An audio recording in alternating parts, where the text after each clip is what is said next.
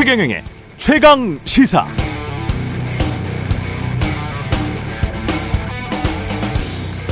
네, 이런 일이 생기면 미안해집니다.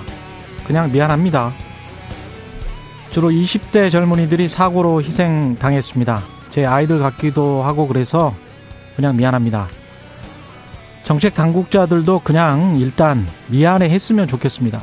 물론 이성적, 합리적으로 답변해야겠죠. 그러나 그러면서도 인간적 미안함이 느껴졌으면 좋겠습니다. 소방 경찰 인력을 미리 배치하는 걸로 해결할 수 있는 문제는 아니었던 것으로 파악하고 있다고 말한 이상민 행안부 장관의 말은 그래서 부적절하다라고 느껴집니다. 책임 있는 당국자가 법정 면피만 하려는 것 아닌가 하는 인상까지 줄 수 있습니다. 미안하다고 했더라도 그 태도에는 진정성이 묻어 있어야 합니다. 강원도 레고랜드발 채권시장 위기가 닥친 후 그러니까 바짝 말라버린 숲속에서 무심코 담배꽁초를 버려서 대형 화재를 일으켜버린 것 같은 상황 뒤에 좀 미안하다고 말한 김진태 강원도 지사의 말은 그래서 무책임하게 느껴졌습니다. 내용은 미안함이지만 태도나 말투에서 진정성을 느끼긴 힘들었습니다. 그냥 진심을 담아서 먼저 미안하다. 그냥 미안하다고 말해도 괜찮습니다. 그것 때문에 당장 잡혀가고 책임지고 그러진 않을 겁니다. 설사 속으로 책임질 게 걱정된다고 하더라도 그게 대수입니까? 가족, 친구를 잃어버린 사람들도 있는데 말입니다. 정책 당국자로서가 아니라 그냥 나이든 좀 어른으로서 미안하다고 말해 주십시오. 부탁합니다. 네, 안녕하십니까. 11월 1일 화요일 세상에 이익이 되는 방송 최경령의 최강시사 출발합니다. 저는 KBS 최경령 기자고요. 최경령의 최강시사 유튜브에 검색하시면 실시간 방송 보실 수 있습니다. 문자 참여는 짧은 문자 50원, 긴 문자 100원이 드는 샵 9730 또는 유튜브 무료 콩어플 많은 이용 부탁드리고요. 오늘 최강시사 정의당 이정미 신임 대표 만나보고요. 한국 트라우마 스트레스 학회장인 경희대 백종우 교수로부터 이태원 대규모 참사로 인한 트라우마 대처 방법 들어보겠습니다.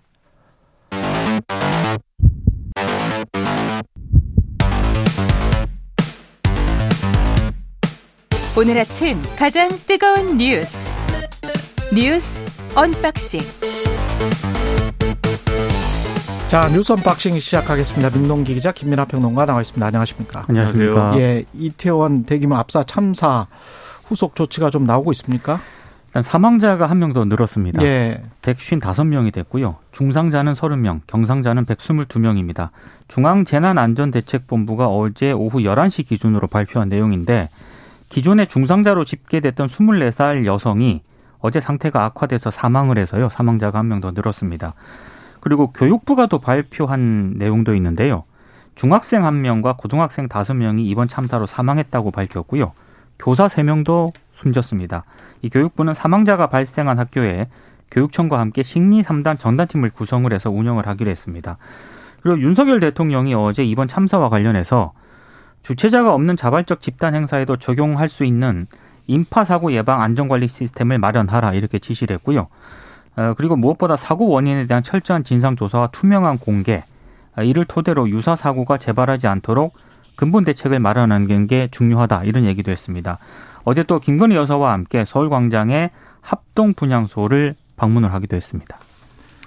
그 언론에서 이제 이 희생되신 분들의 사연이나 이런 것들을 많이 보도를 하고 계속 이제 나오는데 이런 사연이나 이런 것들을 보면 일각에서 이제 뭐 그런 얘기를 많이 했다는 거잖아요. 그 왜 그런 데 갔느냐, 뭐, 어, 그런 이제 위험한 곳에 왜 갔느냐라고 좀 피해자들을 탓하는 목소리들이 많이 있었지만 이런 사연을 보면은 그런 얘기 못 합니다. 그, 어, 정말 가족들과 함께 갔다가 이제 희생된 이런 분들도 있고 친구랑 같이 그냥 뭐, 어, 간 사례라든가 여러 가지 읽으면은 이제 가슴이 아픈 사례들 뿐인데 그렇기 때문에 사실 이런 사고가 더 일어나지 않도록 재발 방지에 노력을 해야 되는 거고 그걸 위해서도 어 이런 지금 윤석열 대통령이 얘기한 이 주체자가 없는 자발적 집단 행사에도 적용할 수 있도록 하는 아, 안전관리 시스템 마련해야 된다. 이게 중요한 거죠. 근데 이게 잘 되려면 지금 이제 앞에 오프닝에서 최영 기자 말씀하신 대로 지금 당국자들이 이 상황이 이제 잘못됐다라는 거에 대해서 명확하게 어, 인식을 하고 무엇이 잘못됐는가를 찾고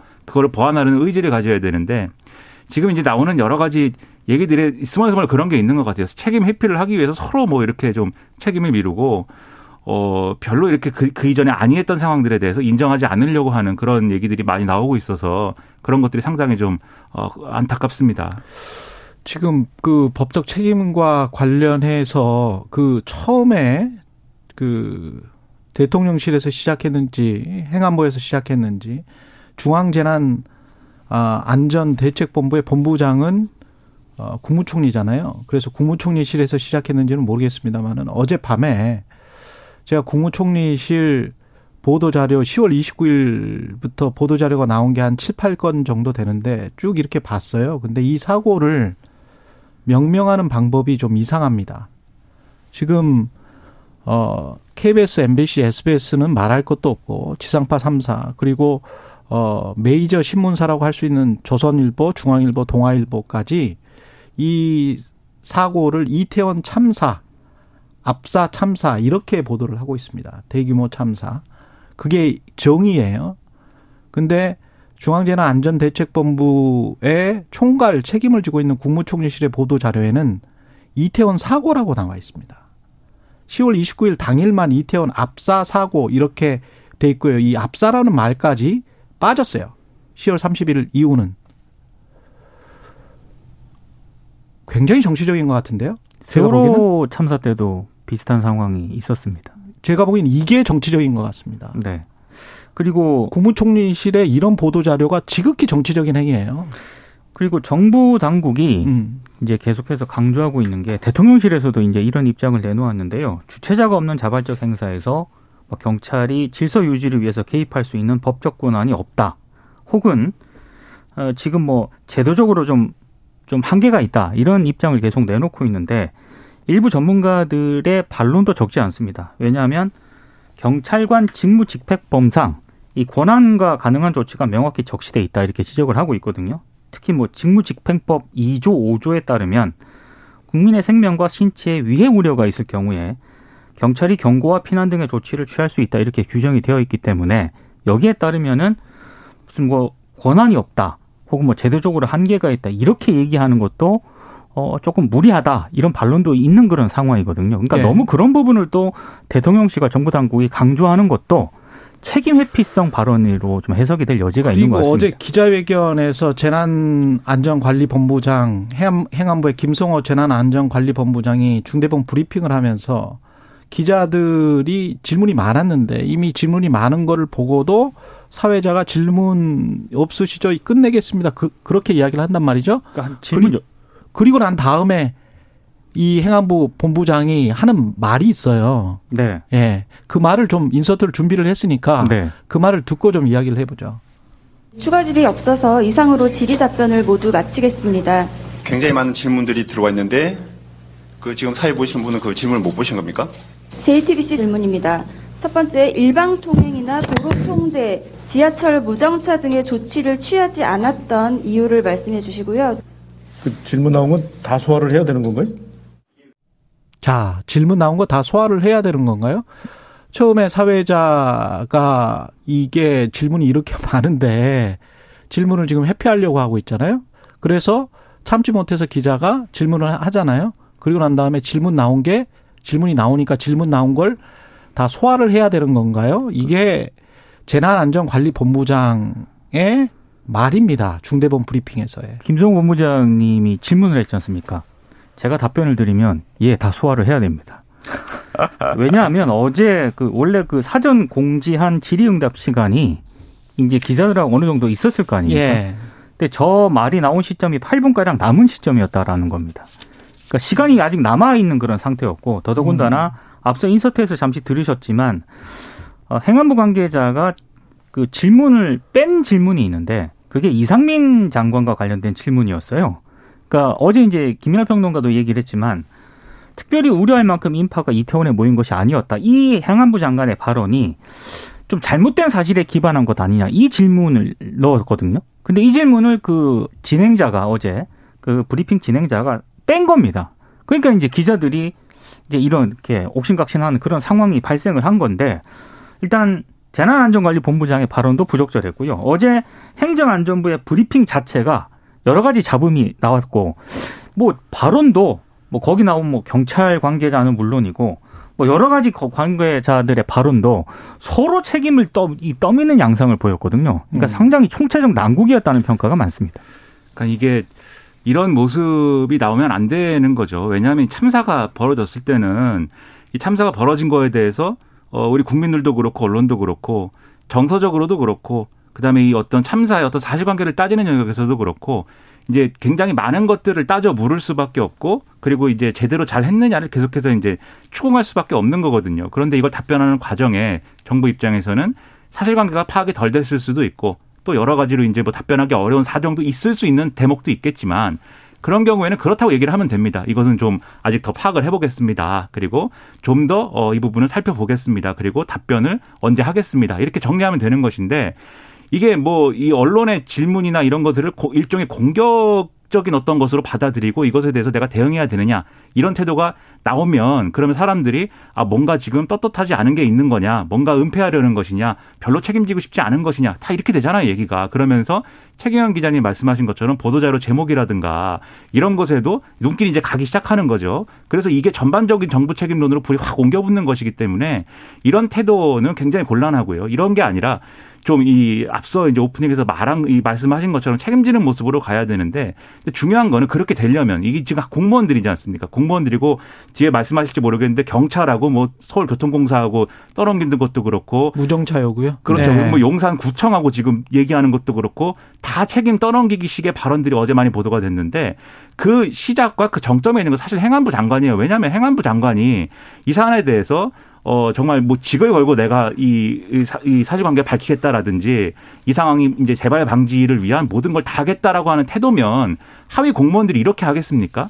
행안부 장관이 어, 경찰 소방 추가로 뭐 이 배치해서 막을 수 있었던 사안 아니라고 본다라고 얘기한 거에 대해서 어제 오전에 또 같은 말을 반복을 했어요. 이 진위가 뭐냐라는 거에 대해서 네. 어, 이 사고의 원인이나 이런 것들을 정확히 이, 이 밝혀, 밝히지 못한 상황에서 함부로 얘기해서는 안 된다는 뜻이다라는 취지로 얘기를 하면서 뭐라고 그랬냐면은 이런 좀 섣부른 추측이나 이런 정치 선동 이런 것에 어, 넘어가서는 안 된다는 것이다라는 취지로 또 얘기를 했단 말이죠. 그러니까 지금 정보 책임론을 언급하는 것 자체가 일종의 선동이다 이렇게 받아들일 여지가 생겨버린 거 아닙니까? 그렇게 지금 주입하려고 하는 것 같아요. 그렇죠. 그러니까 네. 장관이 이런 태도로 임하는데 행안부 산하에 있는 공무원들이나 또는 또 중대본 가면 행안부 장관이 지금 이제 거기 이제 본부장은 이 총리지만 부본부장인가 뭐 그런 직위거든요. 바로 밑에 직위거든요.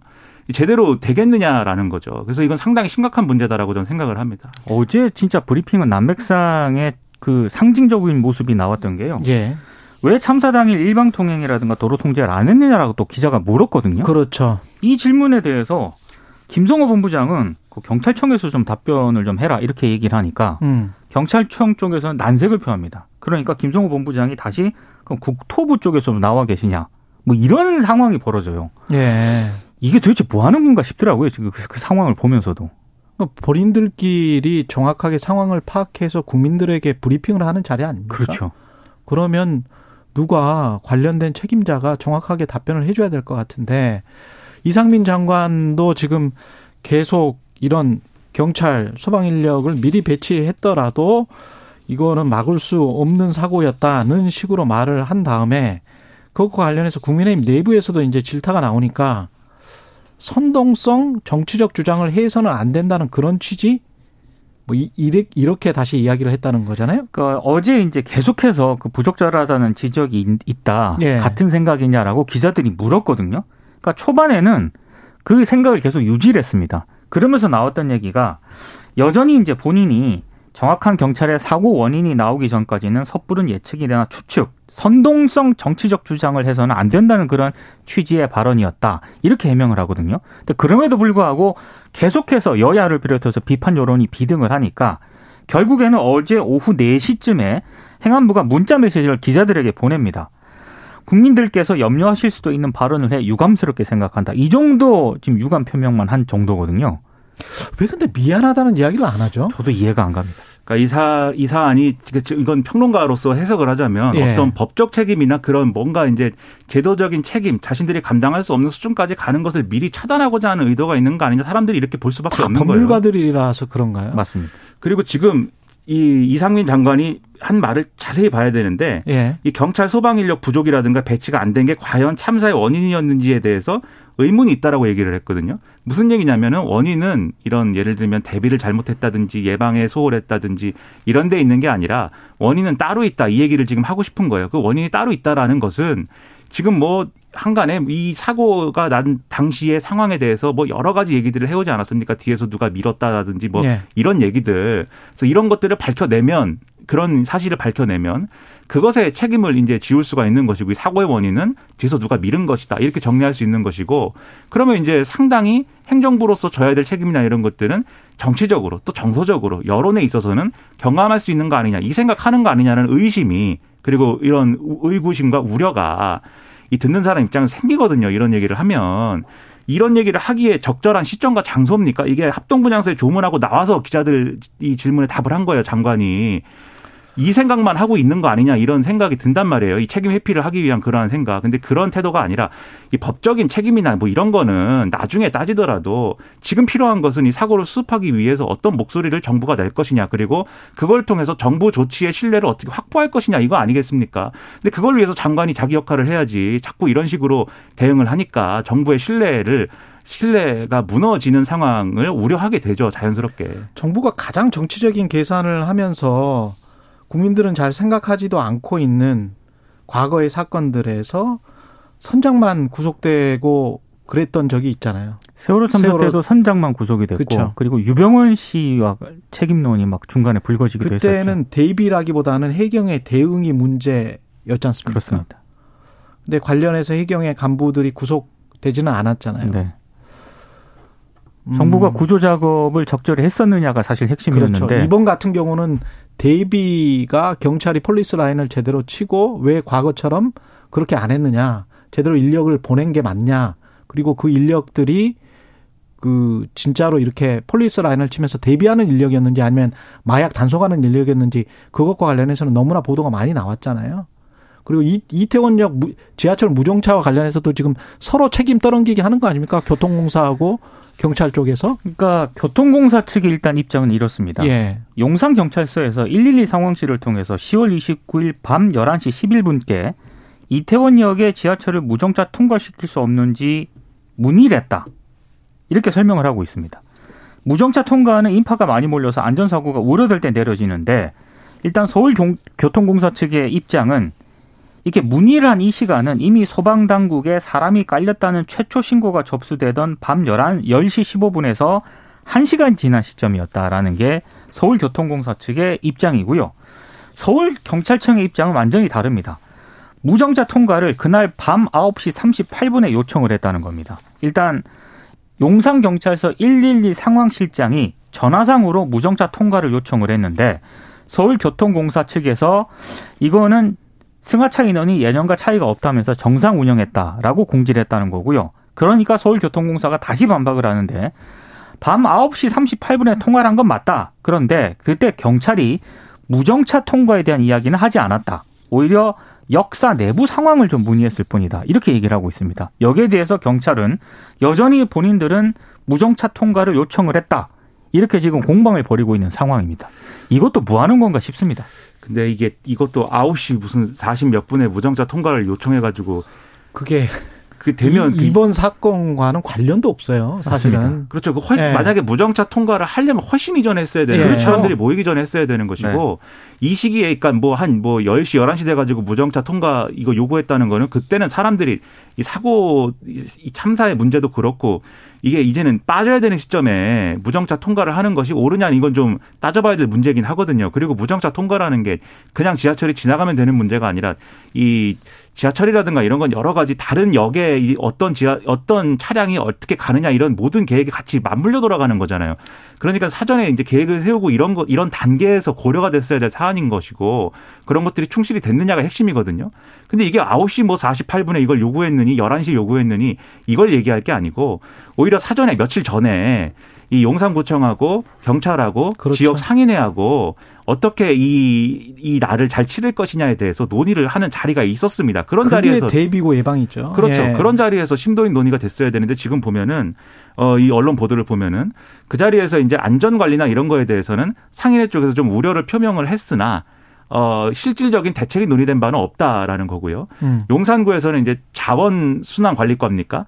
그러니까 이 쓰레기와 관련된 대책을 세워야 되는 부서에서 몇 명이 와서 이 논의를 같이 한 것 외에는 아. 별다른 대책 세우 논의하자고 한 게 없다는 거예요.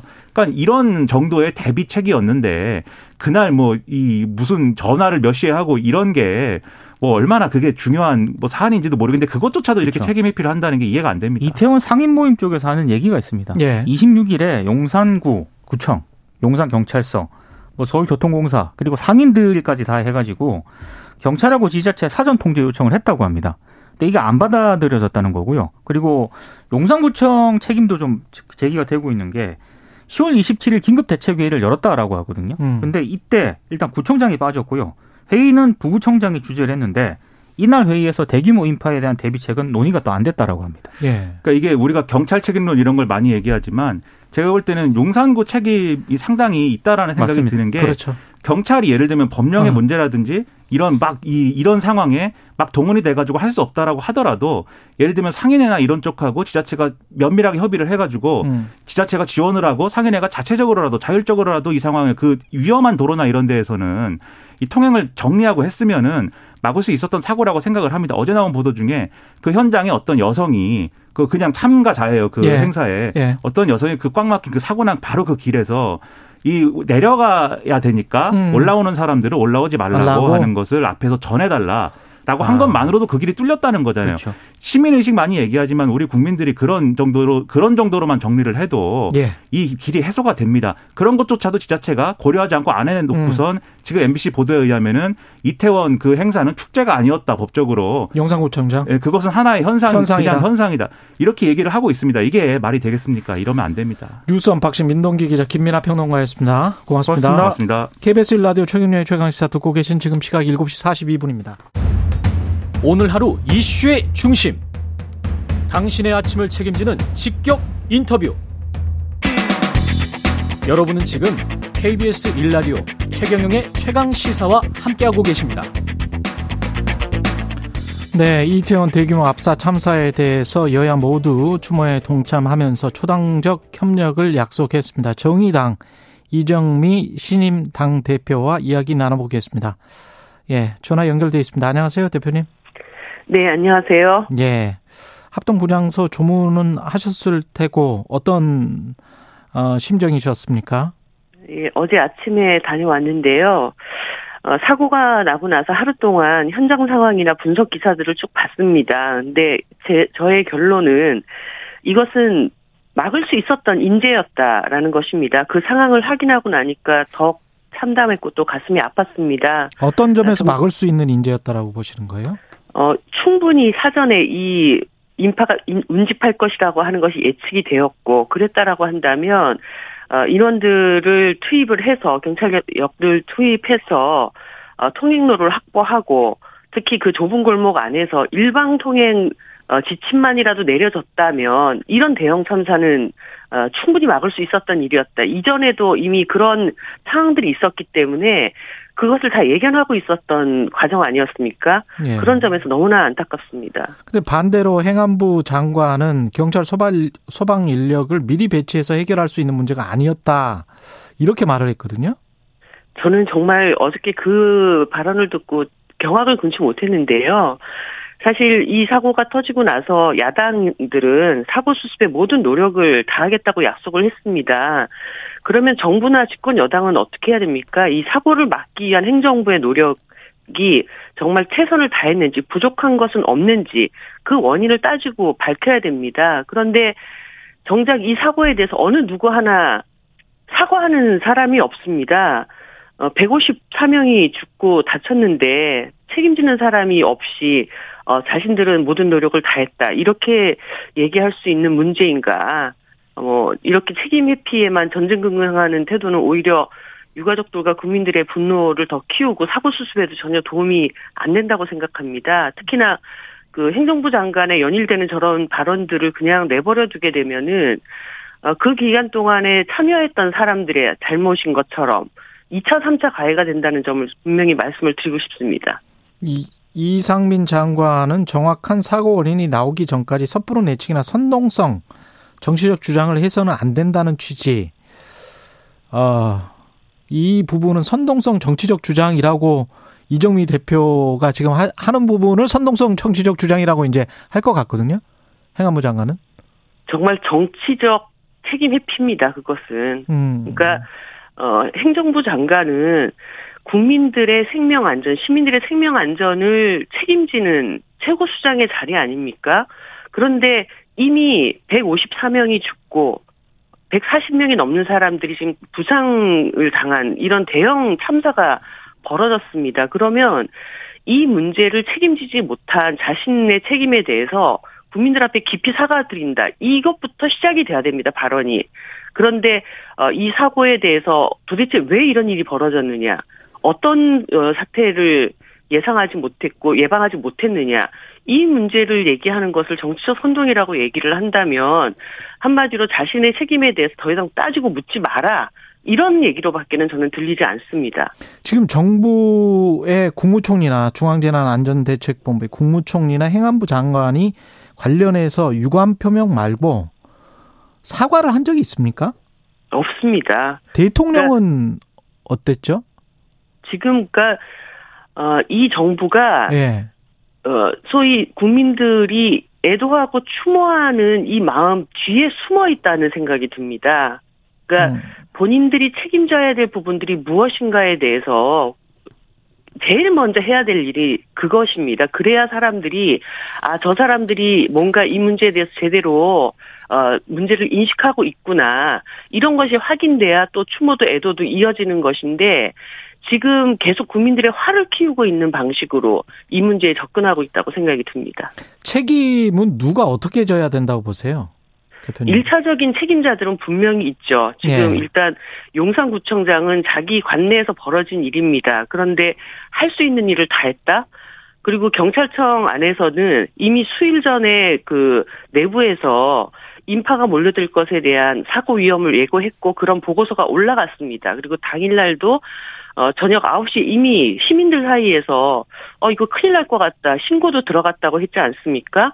그런데 이 문제에 대해서 명확하게 책임을 지금 지고 있지 않고 있습니다.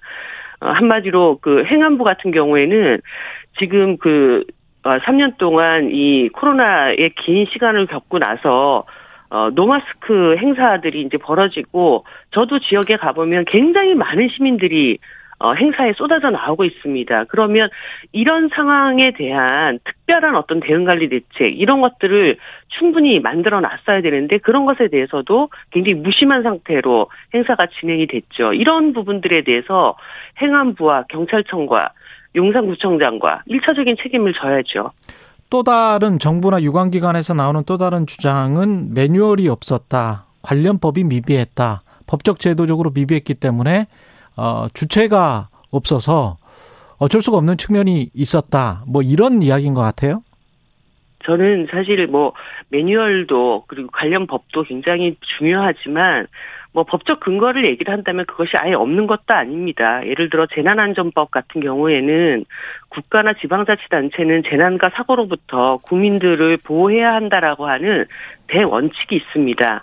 주최 측의 어, 여부와 상관없이 어, 이렇게 인파가 운집되는 상황들이 충분히 예고되어 있었던 상황이라고 한다면 그것에 대한 사전 대응 방침들 이런 것들은 충분히 논의하고 어, 실행에 옮겨 써야 되는 그런 상황입니다. 예를 들어서 그 어, 경찰청 같은 경우에는 인력을 투입했다고는 하지만 작년과는 달리 올해에는 어 그 경찰 기동대를 단 한 부대도 지금 투입하지 않았다는 사실이 드러났지 않습니까? 그러니까 뭐 예년에 비해서 경찰 병력을 많이 투입했다고는 얘기하지만 인원을 통제할 수 있는 그런 어떤 기동대는 그 없었다. 네, 예. 기동대는 없었던 예, 이런 상황도 드러나고 예. 있고요. 예, 예, 그것이 뭐 그 이전 해에는 그게 무슨 매뉴얼이 있어서 투입이 됐고 올해는 매뉴얼이 없어서 어, 투입이 안 됐습니까? 그렇게 얘기하는 것은 옳지 않다고 생각합니다. 그 정의당이 사회적 시민 안전 참사 TF를 구성해서 여야 원내대표가 회동하자. 그리고 네. 이 관련한 안전 참사 TF를 구성하자. 이게 실제 구성으로 이어질 수 있을까요? 일단 당 자체 차원에서 그 우리 이기중 부대표를 중심으로 TF를 구성을 해서 이 경찰과 지자체의 대응이 적절했는지 그리고 참사 이후에 정부 차원의 대응에 문제점은 없는지 그리고 같은 참사가 되풀이 되지 않도록 법률 제도적 대책을 마련하는 이런 TF가 지금 운영이 되기 시작했고요. 지금 뭐 각 그 여야 어, 어 모든 당들에서 공동의 대응이 필요하다고 이미 말씀을 하셨기 때문에 정의당이 일단 한 자리에 앉아서 이 문제에 대해서 집중적인 논의를 하자고 요구를 할 생각입니다. 지금 저 정의당 대표께서는 참사라고 계속 말씀을 하시는데 네. 정부 국무총실 보도 자료를 보니까 다 사고라고 돼 있어요. 아, 이렇게 막을 수 있었던 사고에 154명이 시민이 사망을 했습니다. 155명, 155명. 네네. 예. 네. 이게 참사가 아니면은 뭐라고 불러야 됩니까? 단순 사고입니까? 현상입니까? 그렇게 얘기하시는 것도 이 사태에 대해서 너무 안일하게 보시는 태도다. 이렇게 말씀드리고 싶습니다. 국가 애도 기간은 서둘러 잘 정한 것 같습니까? 네, 일단 애도 기간을 정한 것은 국민들이 이 사안에 대해서 함께 심각함을 느끼고 어, 이 일이 제대로 수습되고 재발 방지를 하기 위한 어떤 마음을 제대로 갖자라고 하는 그런 의미라고 보여지는데요. 저는 뭐, 아까도 말씀드렸지만, 어제도 정진석 그 국민의힘 대표가 추궁이 아니라 추모를 할 시간이라고 얘기를 했습니다. 근데 시민들은 추모하고 야당들은 협력을 해야 할 시간이지만, 정부는 자기 스스로 이 사고에 대해서 제대로 대응했는지에 대해서 자신들을 추궁하고 책임을 져야 되는 것이죠. 스스로. 그러니까 예. 저희들이 사고 수습에 협력하자고 했지 사고 원인을 덮자고 한 사람은 아무도 없습니다. 어, 책임을 철저히 가려내고 그 그것을 제대로 처벌하지 않게 된다면 오히려 피해자들이 아 거기에 간 내가 잘못인가 아니면은 거기에 보낸 우리 부모들의 잘못인가 이런 트라우마에 또다시 빠지게 된다는 것입니다. 아, 그런 측면에서도 이 사고의 책임이 누구에 있는지 철저히 가려내는 것 이것은 정부 여당이 해야 될 일입니다. 예, 어제 뭐 신임 당대표 취임식 갖기로 했는데 참사 추모 때문에 취임식은 정의당은 취소를 한 그런 상황이네요. 예, 여기까지 말씀 듣고요. 정의당 이정미 신임 당대표였습니다. 고맙습니다. 네, 감사합니다. 네, KBS 1라디오 최경영의 최강사 1부는 여기까지입니다.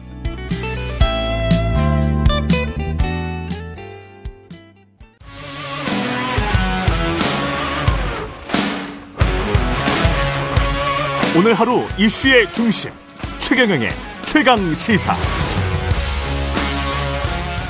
네, 사고로 인한 충격이 가시지 않는 분들 많을 것 같은데요. 의학계에선 국민적 트라우마까지 우려된다 성명서가 나왔습니다. 이번 충격을 극복하기 위해서 어떤 사회적 노력이 필요한지 전문가 모시고 이야기 나눠보겠습니다. 대한신경정신의학과 어, 재난정신건강위원장이고요. 한국 트라우마 스트레스 학회 회장이십니다. 예. 백종우 교수님 나오셨습니다. 안녕하세요, 교수님. 네, 안녕하십니까. 예. 이번에 신경정신의학과에서도 이제 성명서가 나왔는데 네. 그 우려가 많이 되셔서 성명서까지 냈을 것 같습니다, 의사분들이. 네. 어떤 점이 가장 우려가 됐습니까? 어, 먼저 155분의 안타까운 생명을 잃은 대형 참사기도 하고 또 현장에 이게 굉장히 많은 분이 그 자리에서 목격하고 경험하고 또 그 사진과 영상들이 또 돌아다닐 수 있는 상황이었기 때문에 저희가 굉장히 우려를 가지고 있었습니다. 예. 어떤 정신적인 충격을 음. 특히 실종자 가족이나 뭐 시민들 유족 뭐 말할 것도 없고요. 그 현장에 있었던 사람들도 그렇고 어, 떤 상처를 받게 되나요? 뭐 아무래도 이제 유가족 그러니까 사랑하는 사람 특히 이제 자식을 잃은 이제 슬픔이라는 음. 것이 어, 스트레스 지수 중에서 1위거든요. 네. 어, 뭐 말할 수 없이 고통스럽고 우울하고 또 내가 왜 막지 못했냐 하는 자책감. 아, 또 이럴 때는 이제 뭐 집중력이 저하되고 감정을 조절하기 어렵고 잠을 못 자고 뭐 이런 굉장히 고통스러운 반응들이 나타날 수가 있습니다. 예. 과거 표현에도 왜 단장 그 네. 네. 네. 뭐 안에 내장이 끊어지는 것 같은 그런 그쵸. 예 네. 그런 고통을 지금 느끼실 것 같은데 맞습니다. 네. 어떤 증상들로 나타나나요? 어, 뭐 이때 굉장히 여러 가지 것들이 있습니다. 흔히 생각하시는 우울, 불안, 분노도 어, 흔히 있지만 예. 어, 사실 집중력이 떨어져서 유가족 중에는 뭐 내가 5분 전에 누구랑 전화하고 또 내가 뭐 했지? 어, 바보가 된 것 같다. 어. 뭐 이런 말씀도 하시고 뭐 전에 세월호 사고 때 같으면 이제 그 바다 속에서 이 부르는 소리가 살려달라는 소리가 들리는 것 같다. 환청. 이런 환청이 들리는데 사실 이것도 이런 극심한 애도 중에는 정상 반응이거든요. 그렇군요. 예, 그럴 정도로 어, 한 인간이 경험할 수 있는 아주 극도의 고통이다. 뭐 이렇게 말씀드릴 수 있습니다. 그 당장은 괜찮은 것 같아도 혹은 본인이 스스로 억누를 수도 있잖아요. 예, 맞습니다. 슬픔을. 음. 그러면 이게 나중에 나타납니까? 어, 저희가 그 이런 트라우마 반응이 즉각 나타나는 분도 계시고 예. 또 어, 시간이 지나면서 대개는 물론 한 80%는 가위와 같은 회복이라 그래서 호전하는 쪽으로 가는데 이게 지연돼서 참고 참다가 예. 아뭐 늦게 어떤 분들은 또 1년이 지나서 또 그때부터 고소, 도통을 호소하는 음. 뭐 이런 지연된 반응도 있습니다. 이, 이게 그 지속이 되면 위험 얼마나 어떻게 위험한 거죠? 아, 뭐, 어, 이거는 피할 수 없는 고통이죠. 예. 음, 아, 그리고 또 충분히 오히려 이게 슬퍼하고 위로받고 치유되는 과정이 필요한데, 그 초반에는 저희가 이걸 정상 반응이라고 부르지, 어, 외상후 스트레스 장애 같은 경우도 한 달이 지나서 진단하거든요. 아, 그렇군요. 네, 네.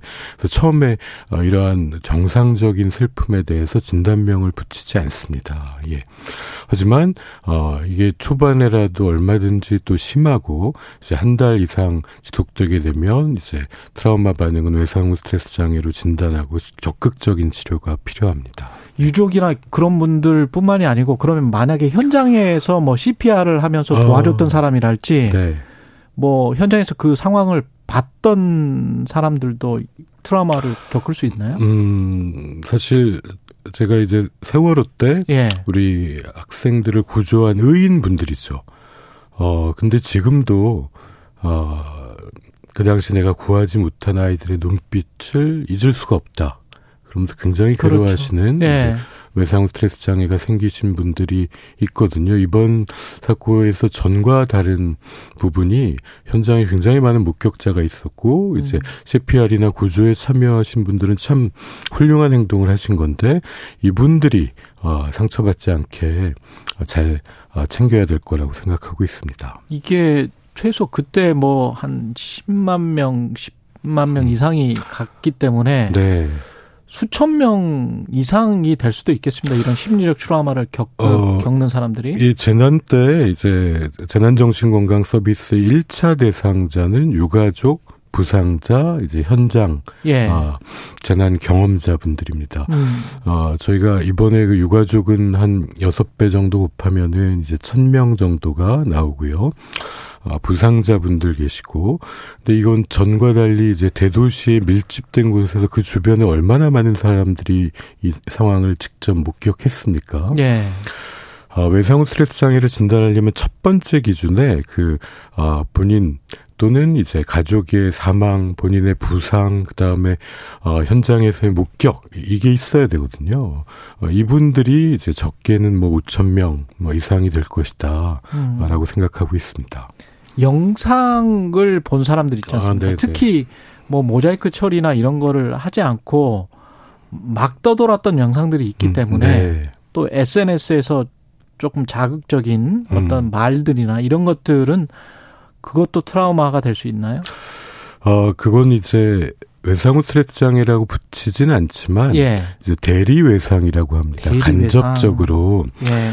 어 이제 영상 등을 통해 가지고 어 부정적인 영향을 받는데 이게 사실 지인의 그 영상을 모자이크도 없이 봤다고 생각해 보십시오. 얼마나 고통스럽겠습니까? 아, 그렇죠. 그래서 어, 이번 사건은 특히 이걸 우려해서 저희도 신경정신의학회나 한국 트라우마 스트레스 학회가 어, 첫날 바로 성명을 낸 게 이 부분인데요. 음. 어, 다행히 뭐 많은 시민분들이 동참해 주셔서 지금은 좀 성숙한 모습을 보여 주시고 있고 좀 많이 내려가고 있다고 판단하고 있습니다. 오히려 뭐 친구나 가족이 아니더라도 음. 공감 능력이 뛰어난 분들이 이런 영상을 보고 상처를 받을 가능성이 높네요. 어, 오히려 지금 굉장히 슬픔을 느끼시는 분들 많은 분들이 정상 반응이고 예. 이걸 저희가 이제 비정상적 상황에 대한 정상 반응이다. 음. 오히려 아픈 분들이 공감 능력이 있으신 분들이죠. 어, 아픈 분들이 그렇죠. 예.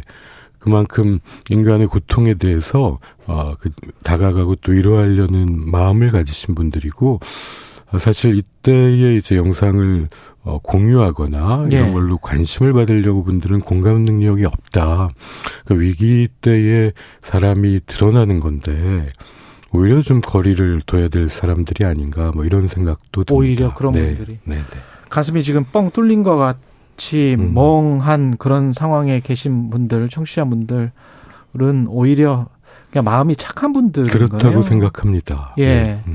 이거 어떻게 이제 대처하고 음. 뭐 치료하고 치료가 필요하다면 네. 어떻게 극복을 해야 될까요? 어 결국 선진국이라고 하는 거는 음. 이런 재난이 발생하지 않는 게 아니라 다시는 겪지 않는 거라고 생각됩니다. 그렇죠. 예. 그래서 어 사실 유가족 분들이나 또 아, 고통받는 분들에게 이렇게 사회가 얘기할 수 있어야 되는데 이 사고는 없었어야 될 일이었다. 하지만 여러분들의 희생 때문에 우리 사회가 좀 더 안전해질 수 있고 그리고 좀 더 나아졌다는 이런 사회적 연대감, 신뢰 아. 아, 이걸 회복시켜주는 게 치유의 첫 번째거든요. 예. 특히 책임 있는 자리에 있는 분들이 이런 마음으로 접근해 주시면 좋겠고, 그 다음에 이때의 어, 심리적인 측면에서는, 어, 이게 부상을 당해서 어디 피가 나면 일단 지혈을 하고 붕대를 감는 응급처치를 하는 것처럼 지금 초기 시기에는 심리적 응급처치가 필요합니다. 치료가 아닙니다. 예. 어, 물론 전문가들이 옆에 가서 어, 이분들의 말을 듣고 그다음에 충분히 슬픔을 말로 표현할 수 있게 해주고 그중에 또 심한 분들은 적극적으로 개입하는 이런 재난정신건강 시스템이 필요한 시점입니다. 그 영상을 접하게 됐을 경우에 네. 충격이 이제 쉬 가시지 않는데 음. 만약에 이럴 때는 영상을 그냥 한동안 안 보는 게 맞습니까? 예, 사실 이런 시기에는 뭐 뉴스도 예. 정확한 정보를 얻기 위해서 꼭 봐야 하지만 보는 시간은 좀 제한하실 필요가 있고 보는 시간은 제한. 예, 그런 SNS에 돌아다니는 영상은 보지 않는 게 제일 낫고 음. 아, 만약 그런 영상을 보고 너무나 고통스럽고 지금 슬픔을 느끼고 계시다면 이제 15770199가 1577 0199 이게 보건복지부 정신건강 상담 전화인데요. 예. 어, 이쪽으로 전화하시면 전국의 정신건강복지센터에 우리 전문 요원 선생님들한테 연결이 됩니다. 음. 그래서 내가 이 정도면은 어떤 도움을 받아야 되느냐, 또 치료를 받을 정도냐, 이렇게 무료로 물어보실 수 있고, 음. 이분들의 권고에 따라서 도움을 청하는 것을 부끄러워하지 않고 받으시기를 권유해 드립니다. 우리가 사회적으로 지금 길거리에서 어떤 분들은 뭐 놀러 가서 어 사망을 한 사건이다. 이런 네, 식으로 네. 굉장히 좀 드라이하게 몰인정하게 음. 약간 몰인정하게 말씀하시는 분들이 있잖아요. 네, 네. 그러면서 사망자, 부상자 이런 단어를 쓰는 음, 음. 분들이 있고 뭐 대부분의 언론은 희생자, 피해자 이렇게 쓰지 않습니까? 네, 네. 뭐가 맞는 태도인가요?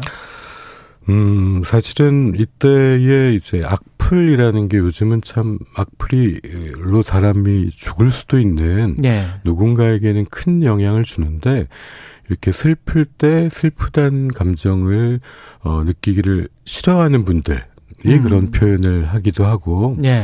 어떻게 보면은 뭐 본인이 가진 공격성을 이럴 때 드러내시는 분도 계신데 하지만 이제 대부분의 분들은 어, 또 많은 분들은 이러한 슬픔 사건 때 이제 공감하고 또 위로하고 또 지금 어, 분향소에 이제 많은 분들이 찾고 계신데 어, 그러한 이제 사회가 어, 이런 희생자들을 존중하는 그런 문화가 어, 이런 조기에 수습하고 좀 더 나아지는 계기를 만드는데 큰 도움을 준다고 생각합니다. 사회가 예. 네, 예. 국가에서 지금 아까 1577에 0199 이건 보건복지부에서 네, 운영하는 네. 서비스라고 말씀하셨죠. 1577에 0199입니다.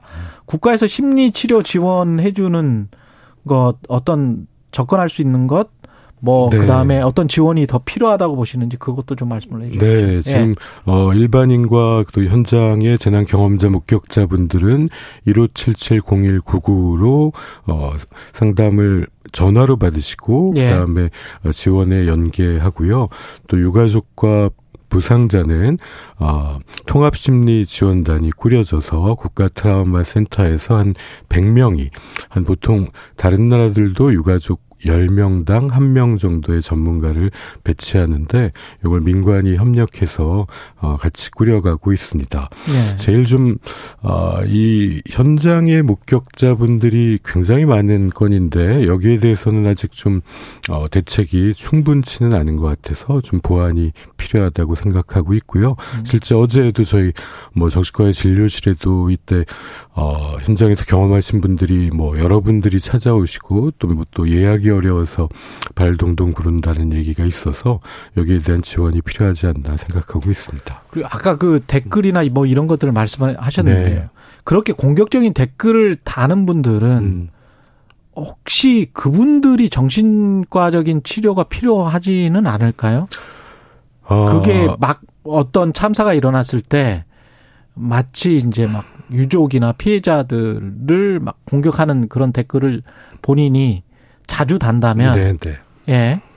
어, 그 중에 일부는 물론 이제 마음이 아파서 음. 본인 감정을 조절하지 못해서도 있고요. 예. 하지만 이제 양심이 없는 거는 또 다른 문제라고 아, 다른- 생각합니다. 그거는 그렇군요. 예. 오히려 소시오패시에 좀 가까울 수도 있는 것. 같습니다. 예. 네, 네. 20대, 10대들의 사망 희생이 많아서 젊은 층들 특히 네. 이제 20대 청년들에게 하시고 싶은 말씀이 있을 것 같은데. 아, 사실 뭐 코로나로 3년 참았고 20, 30대가 제일 예. 거리두기로 힘들어 했는데 이제 뭐 중간고사 끝나고 좀 어, 그런 그렇죠. 만날 수 있는 자리에 이런 사고가 났다는 게 어, 너무 안타깝습니다. 음. 예. 뭐 이걸로 주변에 아파하는 사람들이 있으신다면 어, 이때 저희가, 어, 유가족분들에 대한 그, 어, 전문가들의 이제 상담을 녹취해 봤더니 오히려 경험이 많은 전문가일수록 본인은 말을 적게 하고 유족의 말을 많이 들어주더라. 이런 아. 공통점이 있습니다. 예. 이게 뭐, 산 사람은 살아야지, 뭐, 어, 자식 생각하며 살아라, 이런 말들은 유가족이 하면 그건 좋은 말인데, 음. 주변에서 도우려는 사람이 하면 그거는 또 고통을 잘 몰라주는구나, 이렇게 인식될 수 있거든요. 예. 뭘 말과 행동으로 하려고 하기보다는 가장 아픈 분들이 자신의 슬픔을 말로 이야기할 수 있게 어, 들어줘라. 물어봐주고 들어주고 필요하면 어, 전문적인 서비스에 연결하는 게 필요한 시기가 아닌가 싶습니다. 그 첫 마디가 굉장히 중요할 것 같은데요. 네. 만약 이제 아는 분이 이런 상처를 지금 당하고 계시다면 음. 뭐라고 먼저 이야기를 해야 될까요? 아, 처음에는 그 예. 개방형 질문이라고 하죠. 예. 아, 뭐 괜찮은지 나요. 아, 지금 얼마나 힘든가 아. 힘겠니 이렇게 예. 좀 넓게 물어봐서 가능하면 이분들이 말로 표현할 수 있게 사실 말 못하 말 못하는 고통만큼 힘든 게 없거든요. 예. 지금은 슬픔을 말할 수 있어야 되는데 그래서 뭐 거기에 또 왜 갔냐든가 뭐 이런 음. 태도들이 좋지 않은 게 이러면 표현을 할 수가 없지 않겠습니까? 그러네요. 비난하게 되니까. 그렇죠. 그럼 비난이죠. 그래서 예. 이 시기에는 아, 아픈 사람들이 오히려 슬픔을 충분히 표현하고 어, 그 말을 통해서 또 딴 사람들에게 위로를 받고 이 과정이 건강한 애도를 촉진하는데 굉장히 중요한 시점입니다. 언론 보도도 뭐 객관적으로 이성적으로만 강조를 해서 이런 네. 참사 때 어느 정도의 공감을 표하는 것이 좋은지 헷갈릴 때가 있는 것 같습니다.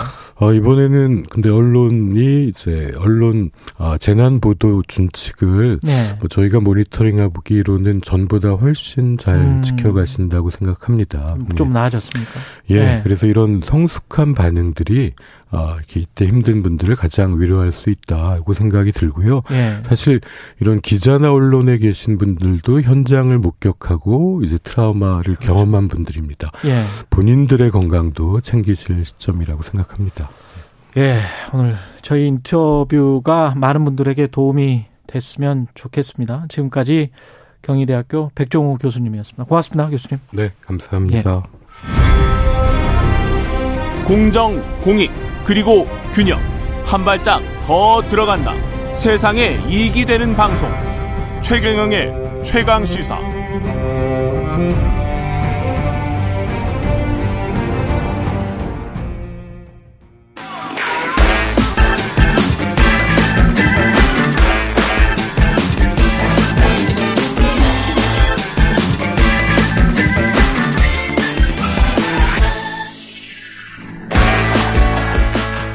네, 한 번 더 뉴스 시간입니다. 오늘은 정은정 작가와 함께 하겠습니다. 안녕하십니까? 네, 안녕하세요. 예, 외신 중심으로 지금 오늘 살펴볼 텐데요. 브라질 대통령 선거가 끝났고 룰라 가 당선이 다시 됐습니다. 예, 남미 좌파의 대부라고 일컬어졌죠. 룰라 네. 브라질 전 대통령이지만 이제 1월부터는 현직 대통령이 될 텐데요. 30일 현지 시간으로 치러진 대선에서 승리를 하면서 3선 고지에 올랐습니다. 1945년생으로 올해 만 77살입니다. 네. 예, 노익장이라고도 할 수 있죠. 룰라 대통령 당선인은 이날 대선 결선 투표에서 50.87% 그리고 상대방이었던 보우소나루 현직 대통령이죠. 어, 약 1.8% 그러니까 1.8포인트로 정말 신승이었다고 해요. 그랬네요. 1989년 예. 브라질이 직선제를 도입한 이후 가장 적은 득표차라고 합니다. 또 이로써 룰라 당선인은 브라질 역사상 첫 3선 대통령이 됐고 임기를 마친 다음에 다시 출마를 해서 대통령이 된 예, 최초의 기록이라고도 하네요. 그러니까요. 예. 예 2003년에서 2010년에 연임을 하면서 인구 2억 1천만 명의 남미 최대 국가를 이끌었던 이 룰라 대통령은 그동안 좀 우여곡절이 많았죠. 예, 그런데 이번 선거는 군소 후보조차 없이 좌우 대립의 성향이 굉장히 뚜렷해서 음. 예, 브라질이 사실 반분이 났다라는 이런 표현까지 있는데 예. 이후에 어떻게 이렇게 통합 정책을 끌고 나갈지 예, 그것이 많이 주목이 되네요. 네. 결국은 경제가 이번 선거도 갈랐습니까? 네, 그렇습니다. 뭐 좌파의 승리라고는 하지만 먹고 사니즘의 승리일 수도 있다라는 이야기를 하는데요. 예, 만성적인 빈곤 그리고 불평등에 대한 국민적 분노 등이 예, 그 배경이라고 합니다. 브라질의 실업률이 지난 7월 기준으로 약 9.1%에 9.1%? 예. 2018년에서 2020년까지 약 2에서 5% 정도의 물가 상승률을 유지했었는데 올해 무려 12%를 넘는 그래서 빵 한 조각을 사야 되는데 현금 다발을 들고 가는 그런 그 장면들 음. 많이 보셨을 거예요. 예. 그래서 이렇게 브라질뿐만 아니라 남미의 여러 국가들도 마찬가지여서 이번에 이렇게 pink tide라고 하거든요. 예. 뭐 콜롬비아, 칠레, 페루, 볼리비아, 아르헨티카, 아르헨티나까지 다 좌파들이 예 여기서 이렇게 같이 이제 이 영향력들을 갖게 되는 거죠. 음. 그래서 이렇게 3기 룰라 정부 같은 경우에는 경제 발전을 바탕으로 해서 배골른 국민들이 없게 하겠다.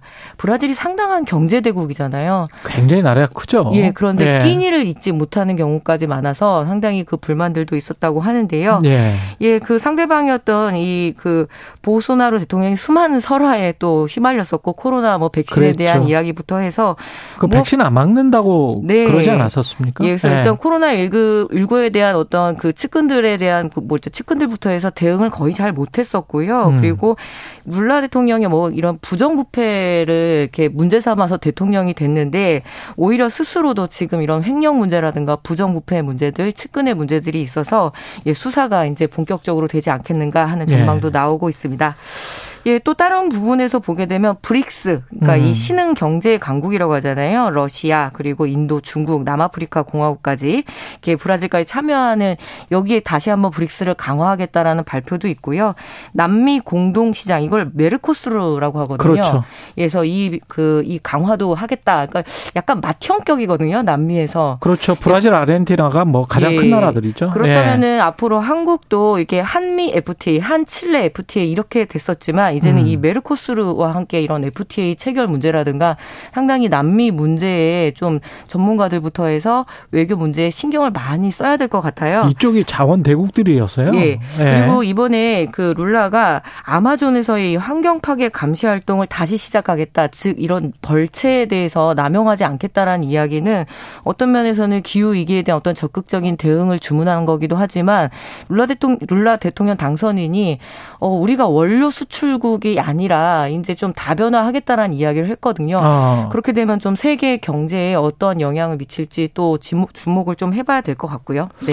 자, 지금 현재 상황이 자원 대국들이 굉장히 주목을 받고 있는 상황이고 네네. 상대적으로 우리처럼 이제 제조업 수출국들이 그 비용 상승 때문에 굉장히 어려움을 겪고 있는 처지라서 이쪽의 자원을 우리가 다각도로 활용할 수 있는 방안 이런 것들을 좀 생각을 많이 해봐야 될 것 같고 사실은 남미 같 남미 쪽이 뭐 가난한 사람들이 많다 뭐뭐그 빈부격차 심하다. 네. 사실 선진국들 중에서 바로 위에 있는 미국도 네. 수백만 명이 끼니 걱정을 합니다.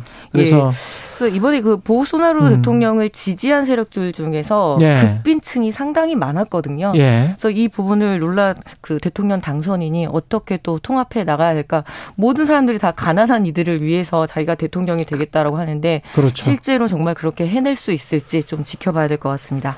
그리고 러시아, 러시아도 이것도 먹고 사는 이야기네요. 결국은. 네, 예. 그 지금 국제 뉴스라고 할 수 있지만 한국도 피할 수 없는 이 예. 곡물 수출길 다시 이렇게 막아서려고 하는 러시아 그리고 콕 집어서 푸틴이죠. 음. 예, 지금 그 관련 소식 좀 전해드리겠는데요. 러시아가 우크라이나 곡물 수출을 위한 협정을 또 일방적으로 깬다고 이렇게 나섰습니다. 그래서 예. 미국과 유럽연합 등이 대응책 마련에 나선다는 소식인데 한국도 무관하지 않거든요. 예, 우크라이나가 세계 빵 공장이라고 부를 정도로 그 전 세계 가장 최대 밀 생산국입니다. 그렇죠. 예, 세계 1위의 밀 수출국이고요. 여기 러시아는 5위거든요. 그래서 두 나라를 합치게 되면은 전세 계 밀 생산량의 3분의 1을 다 좌지우지하다 맞아요. 예, 보니까 그 정도 되죠. 예, 예. 뭐 빵값, 라면값, 국수값 상당한 영향을 받았었잖아요. 근데 이 우크라이나 침공이 장기전으로 전환이 되고 러시아가 자기네 의도대로 지금 전쟁이 진행이 되지 않다 보니까 여러모로 무리수를 두다가 마지막으로 꺼낸 카드가 이 식량을 무기로 삼겠다는 소위 식량 무기화 정책인 것 같습니다. 예. 그래서 안 그래도 지금 고물가에 고통받는 세계가 다시 한번 식량 가격 상승으로 고통에 빠지지 않을까 우려가 되는 상황인데요. 음. 예. 지난 여름에 사실 이렇게 튀르키예부터 해서 유엔이 중재에 나섰었거든요. 그렇죠. 회담을 계속 하고 있었는데 네. 8월부터인가 제 기억으로는 네, 7월부터 했었, 예. 했었습니다. 예. 그리고 다음 달까지 이 협정, 이걸 소위 말해서 흑해 곡물 이니셔티브 협정이라고 이야기를 하는데요. 맞아요. 러시아가 이 우크라이나 수출, 곡물 수출을 막은 이유 중에 하나가 저 배에 무기가 실렸을지도 모른다. 모른다. 예, 그리고 그 우크라이나가 기뢰를 설치해서 상당히 러시아 상선이나 이런 것들이 위험할 수도 있다. 음. 이 핑계였었는데요. 그 당시 유엔과 그리고 러시아, 우크라이나, 튀르키예 이렇게 사자 회담이 열렸고 이 회담에서 공동으로 흑해양의 곡물 수출 재개를 위한 조정 센터를 설립을 하고 예, 튀르키예가 상당한 외교력을 보여줬었 보여줬었거든요. 예. 중재에 나서겠다라고 했는데 튀르키예가 과거에 이제 터키를 말합니다. 네 네. 예. 그래서 이 네, 러시아가 이번에 이 일방적으로 이 협정에서 빠지겠다, 발을 빼겠다고 하게 되면서 또 이 식량 가격이 들썩이지 않겠나 하는 그런 불안함들이 지금 상당히 올라오고 있는 거죠. 네. 외신을 보면 러시아는 왜 지금 이 협정에서 이 회담이죠. 아직 네. 협정이 되지는 않았으니까 이 회담에서 탈퇴하겠다고 주장을 하, 하고 있냐면 명분이 흑해 함대를 공격을 했다는 거예요. 네. 예, 우크라이나가 흑해 함대를 공격을 했기 때문에 이런 상황에서는 흑해에서 왔다 갔다 하는 지금 배들을 한 200여 척 정도를 지금 잡아놓고 있더라고요. 네. 예, 못, 못 지나가도록 하고, 뭐 이런 상황이니까, 이거 자체가 이제 곡물 수출이 흑해를 통한 곡물 수출은 안 된다는 거잖아요. 예, 그럼 상당히 네. 유럽이 어려워지게 되거든요. 네. 그래서 이번 조치로 겨우 안정세에 접어든 국제 식량 가격이 다시 치솟게 되죠. 뭐 잘 알려져 있다시피 이렇게 되면 너무 저소득층이 큰 고통을 겪게 됩니다. 또 에너지값 급등으로 이렇게 글로벌 인플레이션을 더욱더 이렇게 부추기는 악재로 작동할 확률이 높은데요.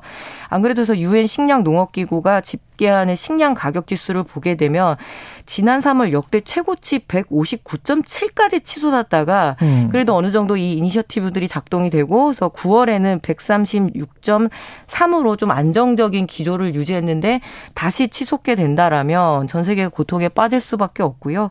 한국의 경우에도 밀과 콩, 각종 사료용 작물이 같이 얽혀 있거든요. 그럼 밀은 거의 전액 수입하다시피 예. 하지 않습니까? 예, 거의 예. 주요 곡물 수입국이고 우크라이나하고도 약 15.7% 정도의 그 곡물 교역 량이 있으니까 예. 사료값의 영향을 받고 그렇게 되면 우리 이제 삼겹살에 소주 한 잔, 예, 쉬운 일이 아니게 되는 거죠.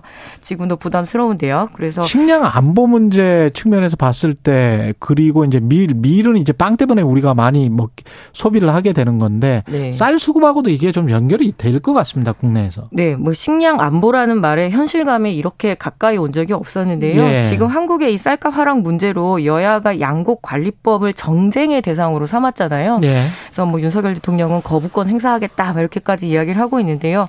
이 와중에 그 주로 밥을 먹는 이 한국에서 쌀이라도 자급하고 있으니까 정말 다행스러운 일이라는 생각이 들거든요. 그럼 뭐 자급률도 그렇게 높지는 않아요. 네. 예. 쌀만 유일하게 우리가 예. 거의 90% 조금 넘고 예. 뭐 밀자급률은 1%니까요. 그렇죠. 예. 그래서 이것도 참 다행인데 식량 문제에 다시 한번 관심을 가져야 될 계기이기도 한 것 같습니다. 다른 관점도 있다. 예. 네. 한번 더 뉴스 정은정 작가였습니다. 고맙습니다. 네, 감사합니다.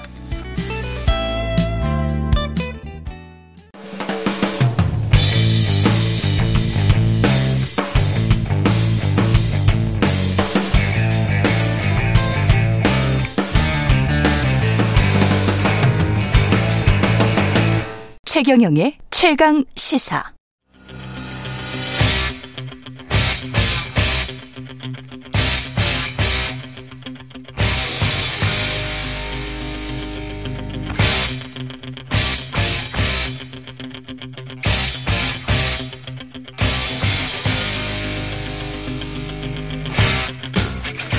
네, 답답한 정치 뉴스를 팍팍 때려보는 시간입니다. 정치펀치 김재현 국민의힘 전 최고위원 나오셨습니다. 안녕하십니까? 안녕하세요. 그 155명이 됐습니다. 사망자가. 그렇죠. 또 음. 여성 한 분이 더 예. 그 사망하셔서 사실 이 저 보고 있는 국민들 모두가 이 이번 그 사태에 대해서 참 느끼는가 느끼는 음. 감정이 참 다양하고 많을 텐데 어쨌든 사망자가 자꾸 늘어나는 데 대해서는 정말 안타까운 마음이 더 커집니다. 지금 이제 어 의원님이나 저나 이제 사망자라고 이제 표현을 했습니다. 그 이제 뭐 희생자 또 피해자 피해자 뭐 이렇게 하는데 이제 희생자라고 하면 희생시킨 음, 누구 주체가 있는 의미가 되고 예. 피해자라고 하면 가해자라는 의미가 또 있고 그렇죠. 어, 이제 사망자라고 표현한 것은 사망하지 않았던 분이 사망하신 거니까 그냥 드라이하게 예, 희생자 피해자라고 하려면 이제 사망하지 않는 분도 뭐 그 다친 분도 피해자가 되죠. 근데 이제 그걸 제가 오늘 곰곰이 봤어요 어제부터. 네. 국민의힘 대변인까지는 네. 그리고 국민의힘 홈페이지에는 사고라고는 했지만 희생자 피해자라는 대목이 있어요. 네. 대변인 성명에도. 네. 근데 정부 중앙재난안전대책본부의 본부장이 국무총리실이기 때문에 음.